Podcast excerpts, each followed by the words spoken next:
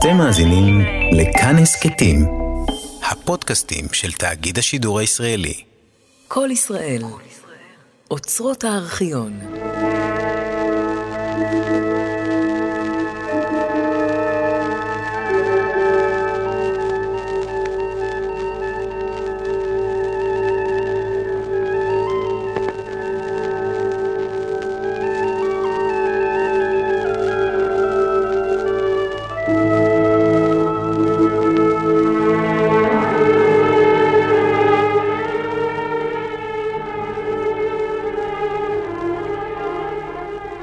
מפולקלור העדות בעריכת יוסף בן ישראל.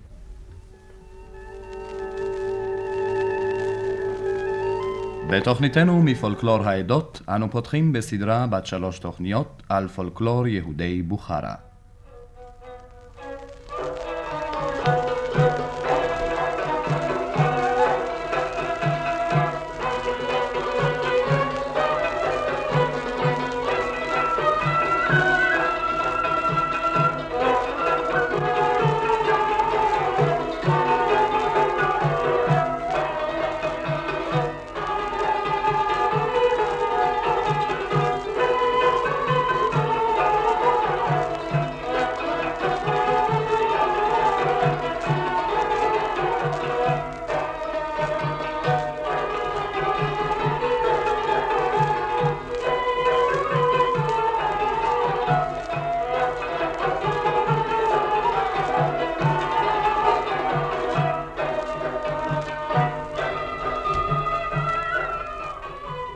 ובתחילה נסקור בקצרה את תולדות יהדות בוכרה ומקומה הגיאוגרפי, אשר יקלו עלינו להבין יותר את ההשפעות השונות בשדה המוסיקה של בוכרה. בוכרה משתרעת חלק על פני אזור קטן ברפובליקה האוזבקית, שהיא רפובליקה סובייטית באסיה התיכונה, ומבחינה גיאוגרפית הרי חלק של יחידה פיזיוגרפית גדולה, הנקראת טורן. רוב אוזבקיסטן הינו ערבה מדברית ומדבר למחצה. לא רק המדבר כזלקום בלבד, אלא אף שטחים רחבי ידיים מזרחה לו הם מדבר ממש. משום כך מתבססת כלכלת התושבים על שטחי נאות המדבר המרובים, הנחשבים לגדולים ביותר בכל אסיה המרכזית. המרכז היישובי והכלכלי של הארץ הוא קגן פרגונה, ששטחו כשלושת אלפים קילומטרים מרובעים, ובנאות מדבר גדולים עתיקים ומפורסמים כגון קוקנט חוז'אנט ועוד. כאן יושבים רוב אוכלוסי אוזבקיסטן. האזור השני לפי התפתחותו הוא רצועת נאות המדבר אשר בצפון מזרח, שבה נמצאת טאצ'קנט, בירת הארץ כולה. נתפרסמה כעיר הלחם, שכן בימי הרעב שבשנות הרעב ברוסיה, משכה אליה הרבה פליטים. האזור השלישי של נאות המדבר משתרע על יד העיר סמרקנד הקדומה והמפורסמת. לאורך אפיק הנהר זרפשה, כלפי מערב, מתמעטים והולכים נאות המדבר, ונעשים גם קטנים יותר. עקב תוכניות החומש מגדלים באוזבקיסטן 60% מכל הכותנה שבאסיה המרכזית. כאן אחוז האדמה המעובדת הוא הגבוה ביותר. גם ענף גידול הצאן והבקר מפותח מאוד. בייחוד מפורסמים עדרי הכבשים, ובכללם כבשי הקרקול, ענף גידול עתיק בטורקיסטן. הרפובליקה מחולקת לתשעה חבלים. מבין תושביה, 74% הם אוזבקים, 8% טאג'יקים, ויתרם עדות ועמים שונים. המיעוט החשוב ביותר מבין ילידי הארץ הם הטאג'יקים, אותם שרידי היישוב האיראני הקדום, שלא התערבו בטורקים ובמונגולים. אמנם בערים שכחו אף הם את שפתם והם מדברים אוזבקית. באוזבקיסטן מצויים גם מיעוטים בני עמי טורקיה, הסמוכים כגון קירקיזים, טורקמנים ועוד. לקומץ הערבים, שרידי הפולשים מן המאות השביעית והשמינית, אין השפעה יתרה בחיי הארץ. רובם מדברים בשפת הטאג'יקים. רישום התערבותם באלה ניכר גם בדמותם, ואף נשתמר ביניהם גם ניב ערבי. הן אוזבקיסטן והן בני כל המיעוטים הצטיינו לפנים בקנאות לאסלאם. ציעוף הפנים הייתה חובה על כל הנשים, ולא העירוניות בלבד, כבארצות ערב. אישה המסירה צעיפה בפני זרים נתחייבה מיתה. החוק הדתי היה השליט בקרב ילדי המדינות האוזבקיות. העיר בוכרה הייתה מפורסמת כמרכז החינוך הדתי לפי השיטה החניפית של האסלאם הסוני.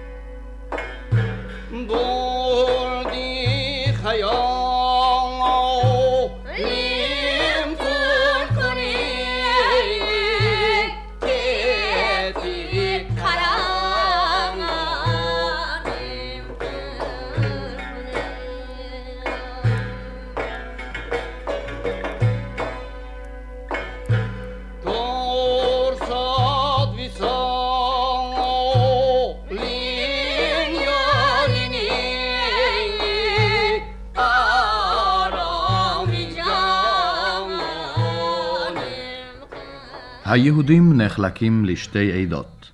העדה הקדומה, יהודי בוכרה, הדוברים טאג'יקית, והעדה החדשה, יוצאי אירופה המזרחית.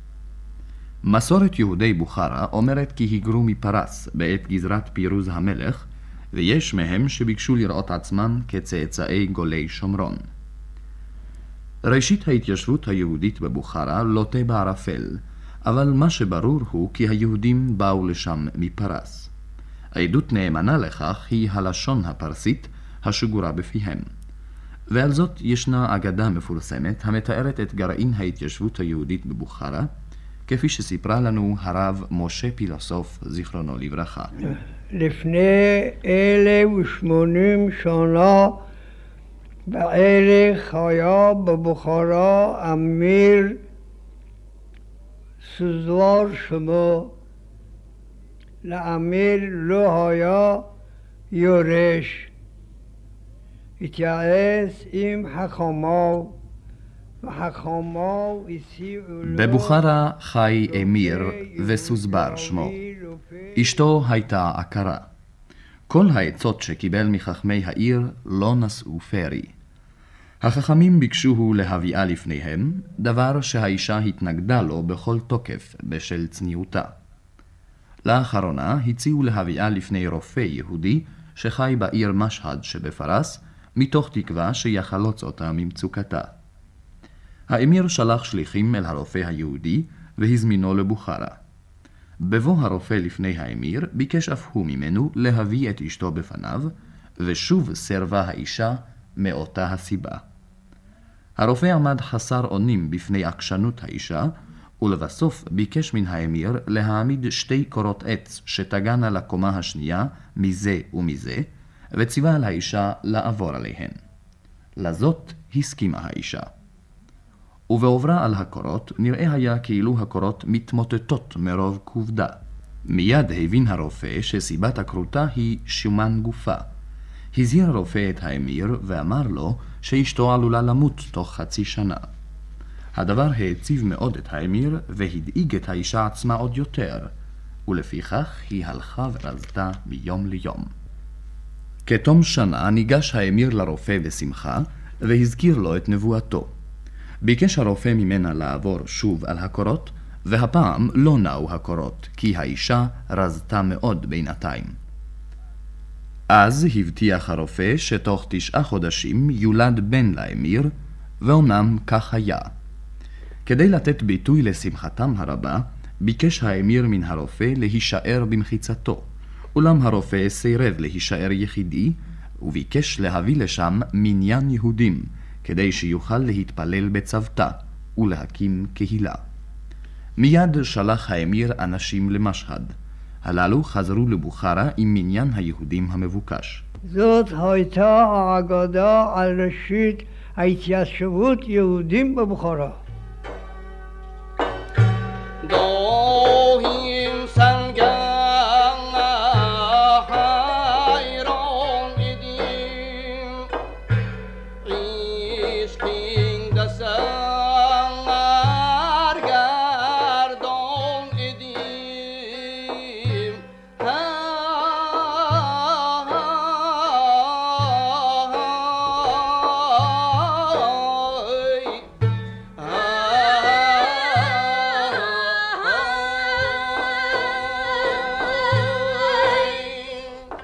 לפני המלחמה העולמית הראשונה הגיע מספר יהודי בוכרה למאה אלף נפש בערך. עד סוף המאה ה-18 היו מנותקים לגמרי משאר קיבוצי היהודים בתפוצות. ניתוקם של יהודי בוכרה משאר קיבוצי היהודים במשך מאות שנים הביא לידי התנוונותם הרוחנית, שהייתה מסתיימת בוודאי בהתבוללותם המוחלטת, לולי השליח רבי יוסף בן רבי משה ממן, שהגיע עליהם מארץ ישראל בסוף המאה ה-18. שליח זה הביא להם את בשורת ארץ ישראל. הוא עורר את הכרתם העצמית, קשר קשרים בינם לבין שאר יישובי ישראל, נלחם בבורותם, לימדם תורה ומצוות, הפיץ ביניהם ספרים, והקים להם מלמדים, והפך את העבר המדולדל הזה לעבר חי בגוף עם ישראל. שליח זה מוצאו היה ממרוקו. אחריו יצאו עוד כמה שליחים, וביניהם רבי רפאל אוחנה מטבריה. בשנת 1882 הגיע השליח הירושלמי הראשון מקרב עדת הספרדים, החכם רבי יעקב מאיר, מי שהיה בסוף ימיו הרב הראשי הספרדי לארץ ישראל. מאחר שאהבוהו מאוד, ותחת השפעתו עלו הרבה לארץ ישראל, משנת 1889 ואילך, עורר בקרבם את הרעיון לקנות בסביבת ירושלים אחוזת נחלה ולהקים בה שכונה יפה, היא שכונת הבוכרים המכונה רחובות, על שם רחובותיה רחבי הידיים, שנבנו כך על פי עצתו של רבי יעקב מאיר, זיכרונו לברכה. רבים עוד היו השליחים אחרי זה, מהם שהצליחו ומהם שלא הצליחו להגיע ומתו בדרכם. בכל אופן, עד למהפכה הרוסית היה קשר חי בינם לבין ארץ ישראל. כל השליחים הללו הביאו את בשורת הארץ למרחקי טורקיסטן, השרישו והעמיקו את אהבת הארץ בלב יהודי בוכרה, והתוצאה הייתה עלייה המונית של יהודי בוכרה לארץ ישראל. כך היו יהודי אסיה המרכזית הנידחים לחלוצי הבנייה האירופית בירושלים. הקמת שכונת הבוכרים הנרחבת עם מוסדות מיוחדים משלה הוסיפו למשוך עולים מבוכרה, ועלייה זו לא פסקה עד פרוץ מלחמת העולם הראשונה. ואפשר שלאט לאט היו רוב יהודי בוכרה עולים לישראל, אילולי פרצה מלחמת העולם, ובעקבותיה המהפכה הרוסית, שהחריבה את יהודי בוכרה עד היסוד, ואף ערערה במידה מרובה את קיומם של המתיישבים בארץ ישראל, שרבים מהם היו תלויים מבחינה כלכלית בקרוביהם ובעסקיהם שהניחו בבוכרה. כל זאת סיפרנו לכם בכדי שנבין את ההשפעות גם מבחינה מוסיקלית על יהדות זו. ועל המוסיקה של יהדות זו נספר בתוכניתנו הבאה, ביום שני בשעה שש וחמש עשרה. שובו והאזינו.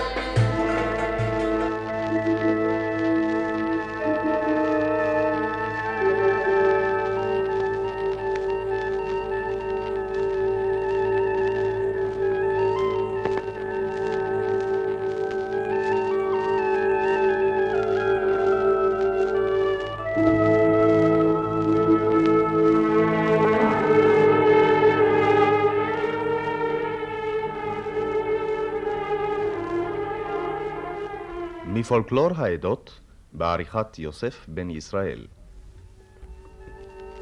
בתוכנית מפולקלור העדות אנו מגישים הפעם את השנייה בסדרת התוכניות על פולקלור יהודי בוכרה, והפעם נציג את כלי הנגינה.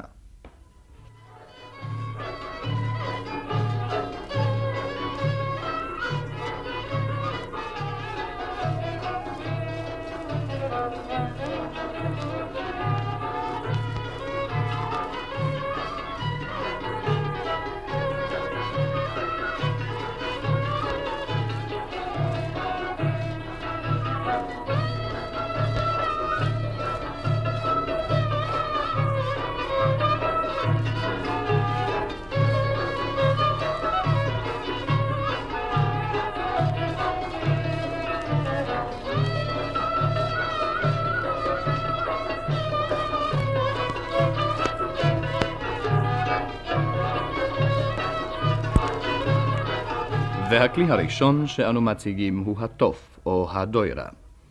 התוף בנוי בצורת טבעת שקוטרה בערך חצי מטר.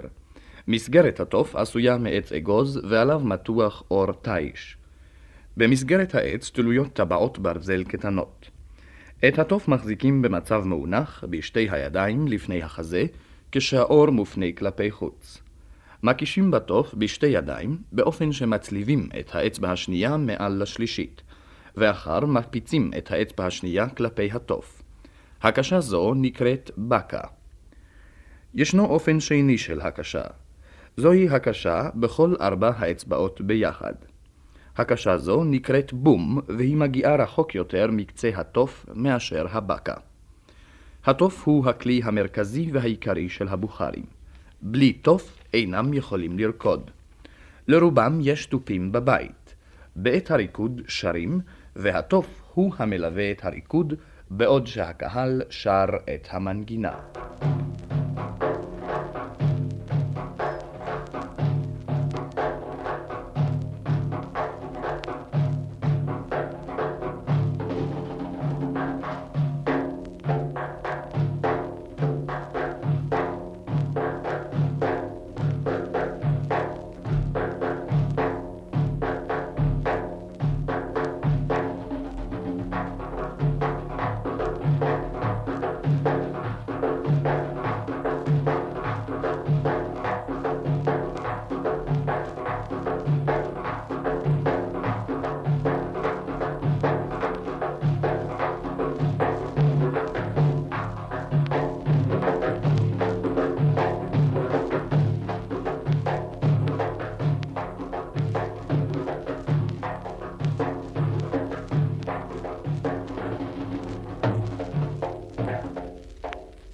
והכלי השני שאנו מציגים הוא התמור.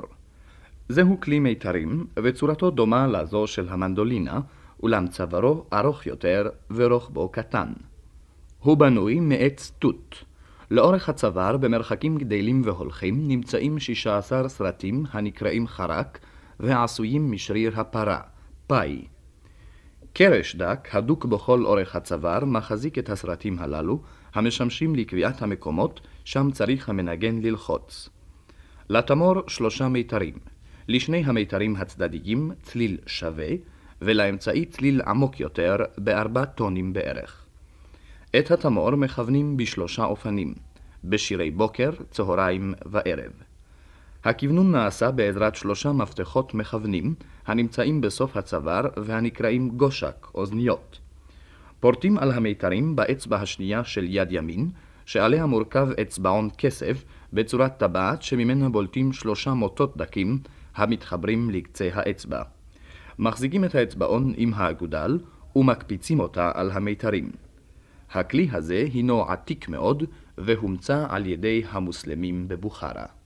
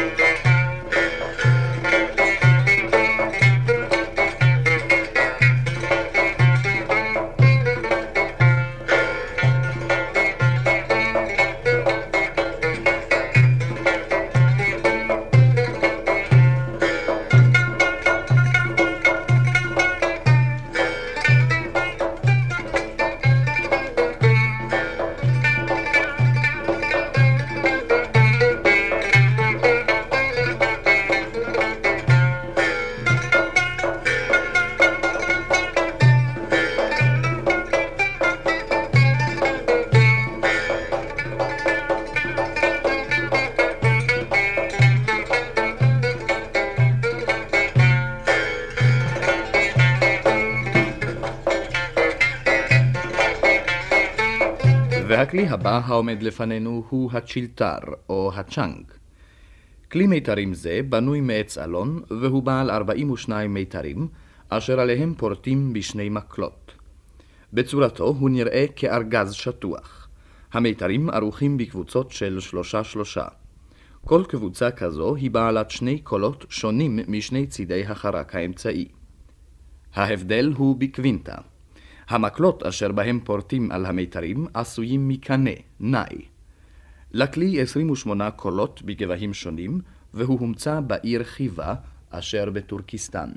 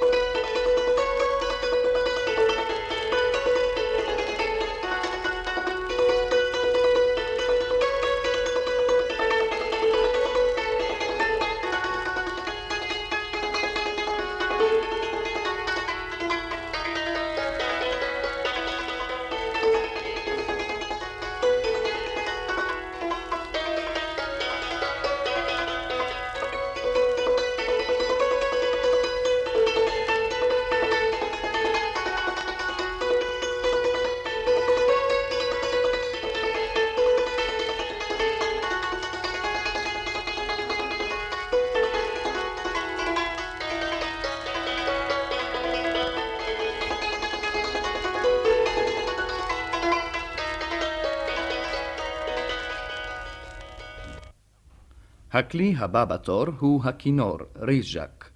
גם כלי זה, בדומה לתמור, עשוי מעץ תות. מנגנים עליו בקשת. כאשר הוא מונח בעזרת פס מברזל על הברך, בעוד צוואר הכלי נמצא למעלה. כלי זה אינו בוכרי במקורו, הוא נתקבל מטורקיה או מפרס.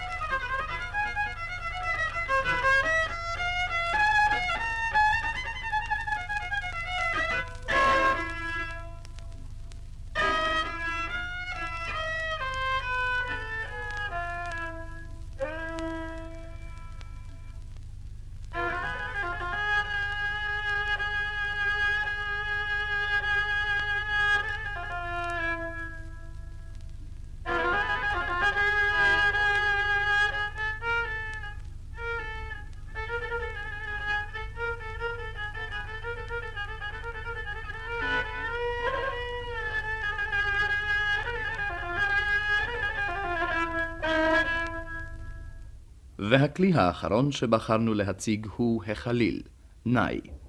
החליל הוא מאוד פרימיטיבי ועשוי מנחושת. מנגנים עליו כאשר הוא מונח ליד הפה בצורה מאונחת.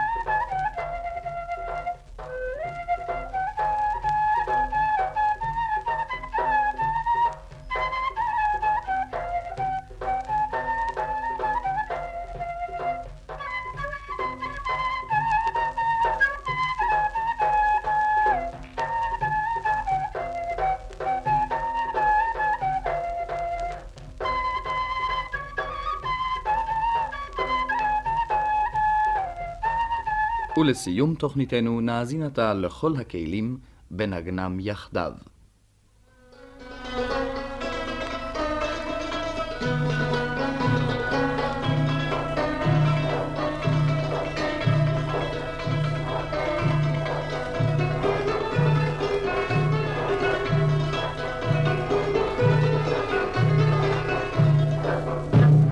בתוכניתנו מפולקלור העדות הגשנו היום את השנייה בסדרת התוכניות על פולקלור יהודי בוכרה. הפעם הצגנו את כלי הנגינה.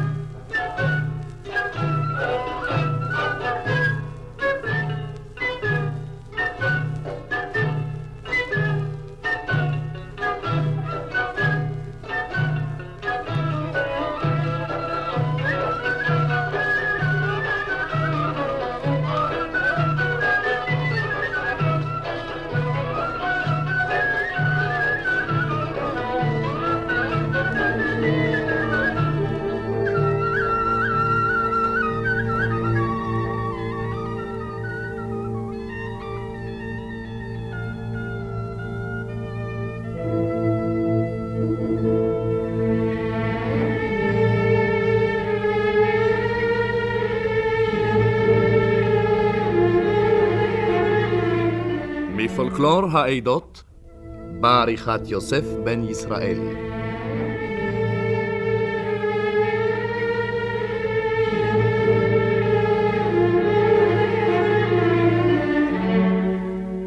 בתוכניתנו השלישית והאחרונה בסדרה על פולקלור יהדות בוכרה, אנו מביאים הפעם את ניתוח השיר בבוכרה.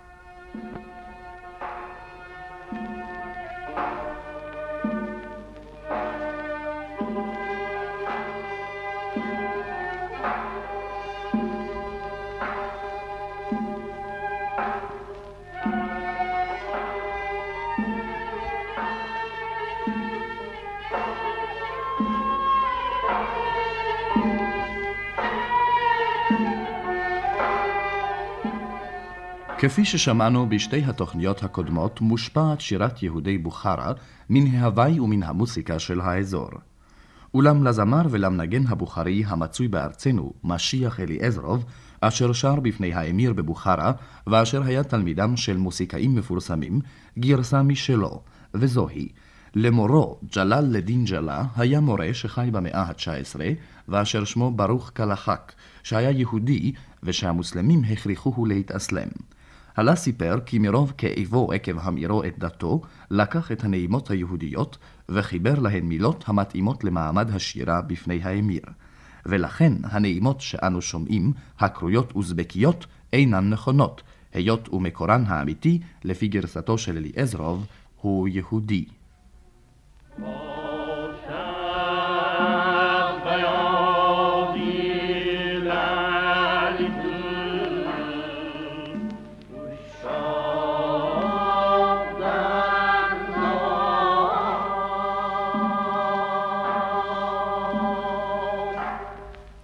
את מוצא השיר בבוכרה אפשר להכיר על פי צורת השיר.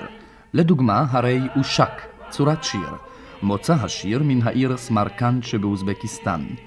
אל השיר היינו אומרים ארבע דרגות ולא צורות, מאחר שצורת השיר נשארת ורק הגובה מתחלף. הבה ונאזין לדרגה הראשונה של האושק, הנקראת דרומד, זאת אומרת כניסה.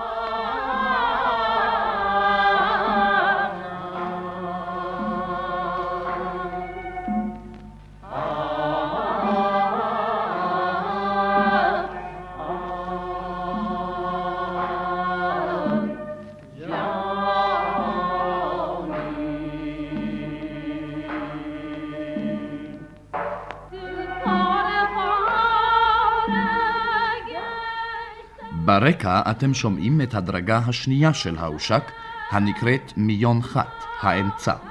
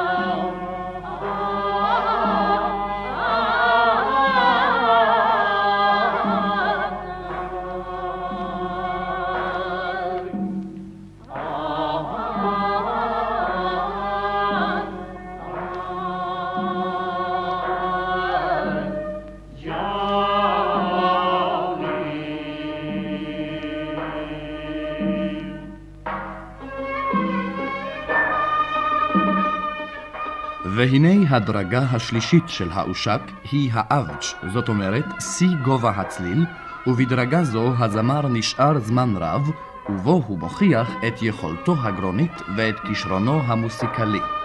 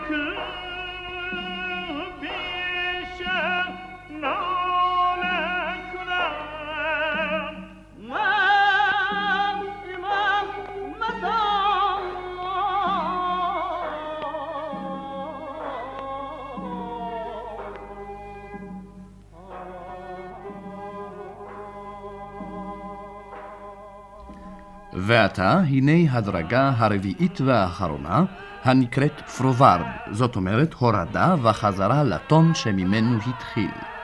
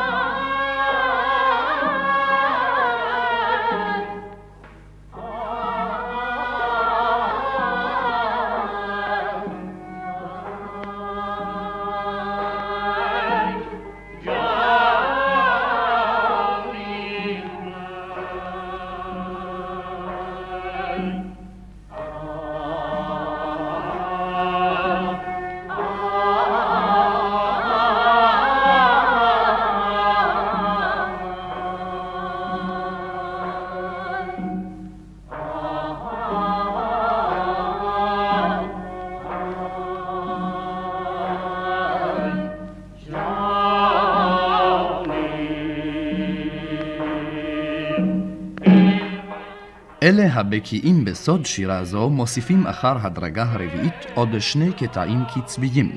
אלה הינם בדרך כלל קטעי מחול.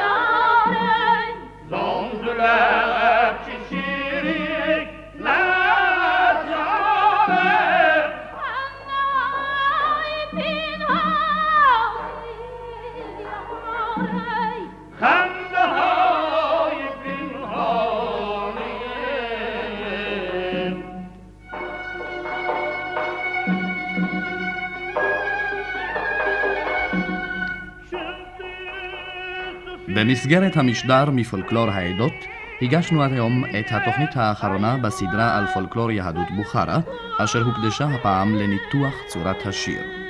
קטעי השירה בוצעו על ידי הזמרים היהודיים בבא חנוף, אמינוף ומולקנדוף, החיים עד היום בבוכרה. Aftab